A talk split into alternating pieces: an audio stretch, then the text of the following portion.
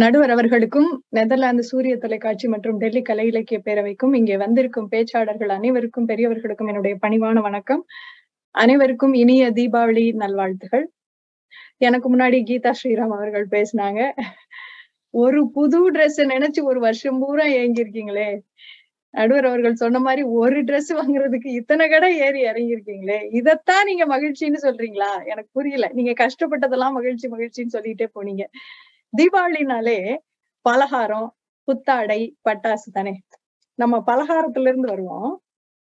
நடுவர் அவர்கள் ஏற்கனவே சொன்ன மாதிரிதான், தீபாவளிக்கு ரெண்டு வாரத்துக்கு முன்னாடியே முறுக்கும் அதிரசமும் மிக்சரும் செஞ்சு வச்சு, தீபாவளிக்கு முதல் நாள் மறக்காம குலாப் ஜாமுன் செஞ்சு வச்சு, ராத்திரி பன்னெண்டு மணி வரைக்கும் தெருவே கொள்ளாம பெரிய கோலம் போட்டு, புதுச்சட்டைக்கெல்லாம் மஞ்சள் வச்சு, வடைக்கும் பணியாரத்துக்கும் பச்சரிசி இடிச்சு பருப்பு ஊற வச்சு, ராத்திரி ரெண்டு மணிக்கு படுத்து தூங்கியும் தூங்காமையும் விடிகாலையில நாலு மணிக்கு எழுந்திரிச்சு குளிச்சு, வாங்கி வச்ச புது சேலைய கூட இன்னைக்கு கட்டினா எண்ணெயா போயிருமேன்னு கட்டாம பழைய சேலையவே கட்டிக்கிட்டு, வடைக்கு ஆட்டி பணியாரத்துக்கு ஆட்டி சாம்பார் வச்சு சட்னி வச்சுட்டு வெந்நீர் வச்சு வீட்டுக்காரரையும் பிள்ளைகளையும் எழுப்பி எண்ணெய் தேய்ச்சி விட்டு குளிக்க வச்சு, வடை பணியாரம் இட்லி சாம்பார் சட்னின்னு ஒரு விருந்தே வச்சுட்டு கொஞ்ச நேரம் உட்காந்து சன் டிவியில சாலமன் பாப்பையா பட்டிமன்றத்தை பார்க்கலான்னு உட்காந்த உடனே பாய் கடையில இருந்து கறி வரும்.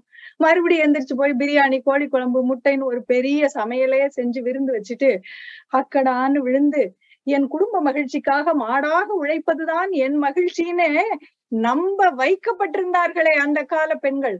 அவங்களுக்கு உண்மையாகவே தீபாவளி அன்னைக்கு மகிழ்ச்சி இருந்துச்சா?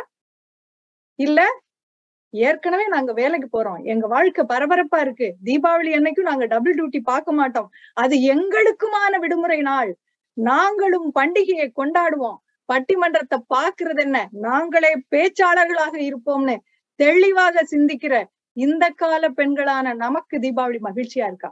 பெண்கள் யோசிங்க. அதுக்காக பலகாரங்களை எல்லாம் கடையில வாங்கி ஆரோக்கியத்தை கெடுத்துக்கணும்னு நான் சொல்ல வரல. இந்த சமுதாயம் ரொம்ப சாமர்த்தியமா வீட்டுடைய ஒழுக்கத்தையும் ஆரோக்கியத்தையும் பெண்ணை மட்டுமே வைத்து நிர்ணயிக்கிறது. இப்பதான் பெண்ணு வீட்டு பொருளாதாரத்துல ஒரு பங்கு எடுக்கிறாள்ல, அப்பனா வீட்டு ஆரோக்கியத்துல ஆண் ஒரு பங்கு எடுக்கலாம்ல? எப்படி?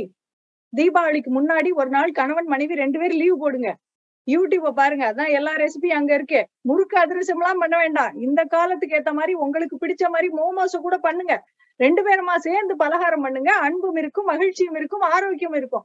அதை விட்டுட்டு வீட்டில் இருக்கிற பெண் பலகாரம் பண்ணல, அதனால ஆரோக்கியம் கெடுது மகிழ்ச்சி கெடுதுங்கிறது வீண் வாதம்னு நான் சொல்ல வரேன். இதுதான் தீர்வாகும். அவங்க கீதா வந்து இந்த அமேசான் ஷாப்பிங்க பத்தி பயங்கரமா போட்டு உடைச்சிட்டு போனாங்க. சரி, அந்த காலத்துல கடைக்கு போயிட்டாங்க, துணி வாங்கணும். எப்படி வாங்கணும்? வீட்டுல அப்பா, அண்ணன், தம்பி எல்லாருக்கும் ஒரே துணி நாலு மீட்டர் கிழிப்போம்.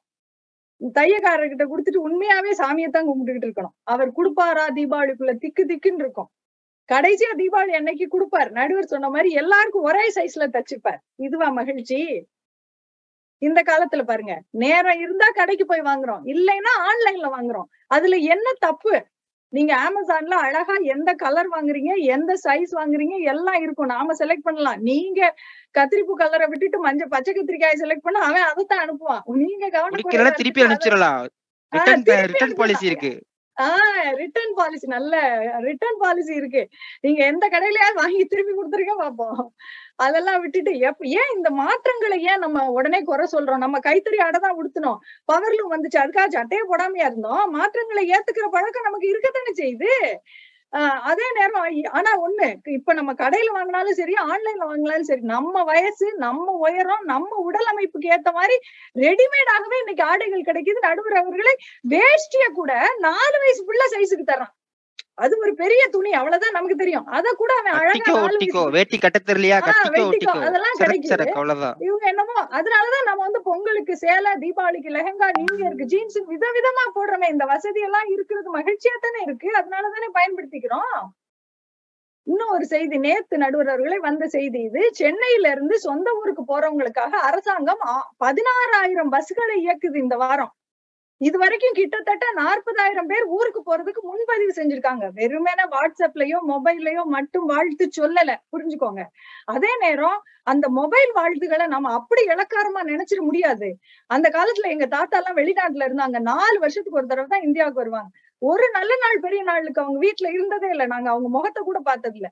ஆனா இன்னைக்கு இந்த பூமி பந்தில் எந்த மூலையில் இருந்தாலும் ஒரு வாட்ஸ்அப் வீடியோ கால் போட்டா பிள்ளை முகத்தை அம்மா பாத்துடலாமே. இது இது எவ்வளவு பெரிய மகிழ்ச்சி. இன்னமும் சொல்ல போனா இன்னைக்கு வெளிநாடுகளில் கூட தீபாவளி மகிழ்ச்சியா கொண்டாடப்படுது. இப்ப நிறைய இந்தியர்கள் வெளிநாடுகள்ல இருக்காங்க. நாங்கெல்லாம் அமெரிக்கால நாலு தடவை தீபாவளி கொண்டாடுறோம். தீபாவளி அன்னைக்கு ஒரு தடவை வீட்டுல, வார இறுதியில நண்பர்களோட ஒரு தடவை, தமிழ் பள்ளிக்கூடத்துல ஒரு தடவை, தமிழ் சங்கத்துல ஒரு தடவை, எல்லா இடத்துலயும் விதவிதமா பலகாரங்களும் உண்டு, பட்டாசுகளும் உண்டு. நல்லா நீங்க கவனிக்கணும், எங்களுக்கான பலகாரங்களை அமெரிக்காவில் நாங்கள் இன்னும் வீடுகளில் செய்து கொண்டிருக்கிறோம். ரெண்டு பேரும் லீவ் போட்டு மறந்துடாதீங்க. அமெரிக்க கடையான வால்மார்ட்ல கூட இன்னைக்கு பட்டாசு எல்லாம் கிடைக்க தொடங்கிடுச்சு. இது மகிழ்ச்சி இல்லையா? இப்பெல்லாம் காலையில ஒரு மணி நேரம், ராத்திரி ஒரு மணி நேரம் தான் பட்டாசு வெடிக்கணும். நம்ம ஊர்ல கட்டுப்பாடு விதிச்சிருக்காங்கன்னு நான் கேள்விப்பட்டேன். இது நிறைய பேருக்கு பிடிக்கலையா. என்னடா இந்த அரசாங்கம் நம்ம மகிழ்ச்சியவே தடுக்குது. ஒண்ணும் இல்ல, சில பேர் என்ன செஞ்சாலும் குறை சொல்லிக்கிட்டே இருப்பாங்க. இப்ப பின்னாடி வந்து சொல்லுவாங்க. நம்ம நாட்டுல இருந்துகிட்டு அமெரிக்கா மாதிரி வருமா, நாமெல்லாம் என்ன அப்படின்னு அழுத்துக்குவாங்க. சரி, நான் அமெரிக்கா செய்யற மாதிரியே மாசு கட்டுப்பாட்டுக்காக, நாய்ஸ் பொல்யூஷனை தடுக்கிறதுக்காக சட்டம் போட்டா இவனுங்களுக்கு வேற வேலை இல்லை அப்படின்னு குறை சொல்ல வேண்டியது. நல்லா யோசிச்சு பாருங்க. எல்லா நேரமும் வெடி வெடிச்சப்போ எந்த வெடி நம்ம தலையில வெடிக்குமோன்னு பயந்துகிட்டேதான் தீபாவளி அன்னைக்கு கோயிலுக்கு கூட போனோம். ஆனா இப்ப நிம்மதியா போக முடியுதா இல்லையா? சுற்றுப்புறத்தையும் மத்தவங்களையும் கஷ்டப்படுத்தாம கொண்டாடுவது தானே உண்மையான மகிழ்ச்சி. அது இந்த காலத்துல தானே சாத்தியமாயிருக்கு. நான் கடைசியா ஒண்ணு சொல்லி முடிக்கிறேன். அந்த அணியில இருக்கிற இந்த எயிட்டிஸ் கிட்ஸ் எல்லாம் போனதே நினைச்சு ஏங்காம, மலரும் நினைவுகள்ல மயங்கி கிடக்காம, கண்ணு முன்னாடி இருக்கிற வாழ்க்கையில் மகிழ்ச்சியை தேடுங்க. மகிழ்ச்சி பண்டிகையில இல்ல, மனசுல இருக்கு. நல்ல வாய்ப்புக்கு நன்றி, வணக்கம். அழகான வாதங்களை எடுத்து வச்சாங்க சகோதரி ஜெயமாறன் அவர்கள். ஏன் நீங்க காலையில இருந்து சாயந்தரம் வரைக்கும் மாங்கு மாங்கு மாங்குன்னு வேலை பார்த்துக்கு வயிற்றுக்கு கஞ்சி கூட இல்லாம இந்த வடிவில் ஒரு படத்துல நைட்டு சாப்பாடு அது விடிஞ்சிரும் அப்படிங்கிற மாதிரி அவ்வளோ தூரம் வந்து தன்னுடைய வயிற்றை காய போட்டு தன்னுடைய பிள்ளைகளுடைய சந்தோஷத்திற்காகவும், தன்னுடைய கணவருடைய சந்தோஷத்திற்காகவும், தன்னுடைய குடும்பத்தினுடைய சந்தோஷத்திற்காகவும் தன்னை உருக்கி கொண்டு தானா எப்ப சந்தோஷமா இருக்கிறது, நான் எல்லாத்தையும் சந்தோஷப்படுத்திட்டு இருக்கிறேன். ஏன்னா ஒரு நாள் கூட, வருடத்தில் ஒரு நாள் என்னுடைய பண்டிகை, அந்த பண்டிகை தினத்தன்னை கூட என்னைய சந்தோஷமா இருக்க விட மாட்டீங்களா, அப்ப நான் என்னைக்கு சந்தோஷமா இருக்கிறது அப்படிங்கிற மாதிரி இதுல பல அருமையான வாதங்கள் எடுத்து வச்சாங்க. என்ன சகோதரி சொல்றப்ப சொன்னாங்க, ஒரு புது ட்ரெஸ் வாங்குறதுக்காக எதுக்கே ஒரு வருஷம் காத்துக்கிட்டு இருக்கணுமா அப்படிங்கிற மாதிரி. அப்ப அந்த காத்திருப்பதில் தான் வந்து ஒரு சுகம் இருக்குது. நம்ம இப்ப நினைச்சோம்னா அடிக்கடி ட்ரெஸ் வாங்கிடுவோம்.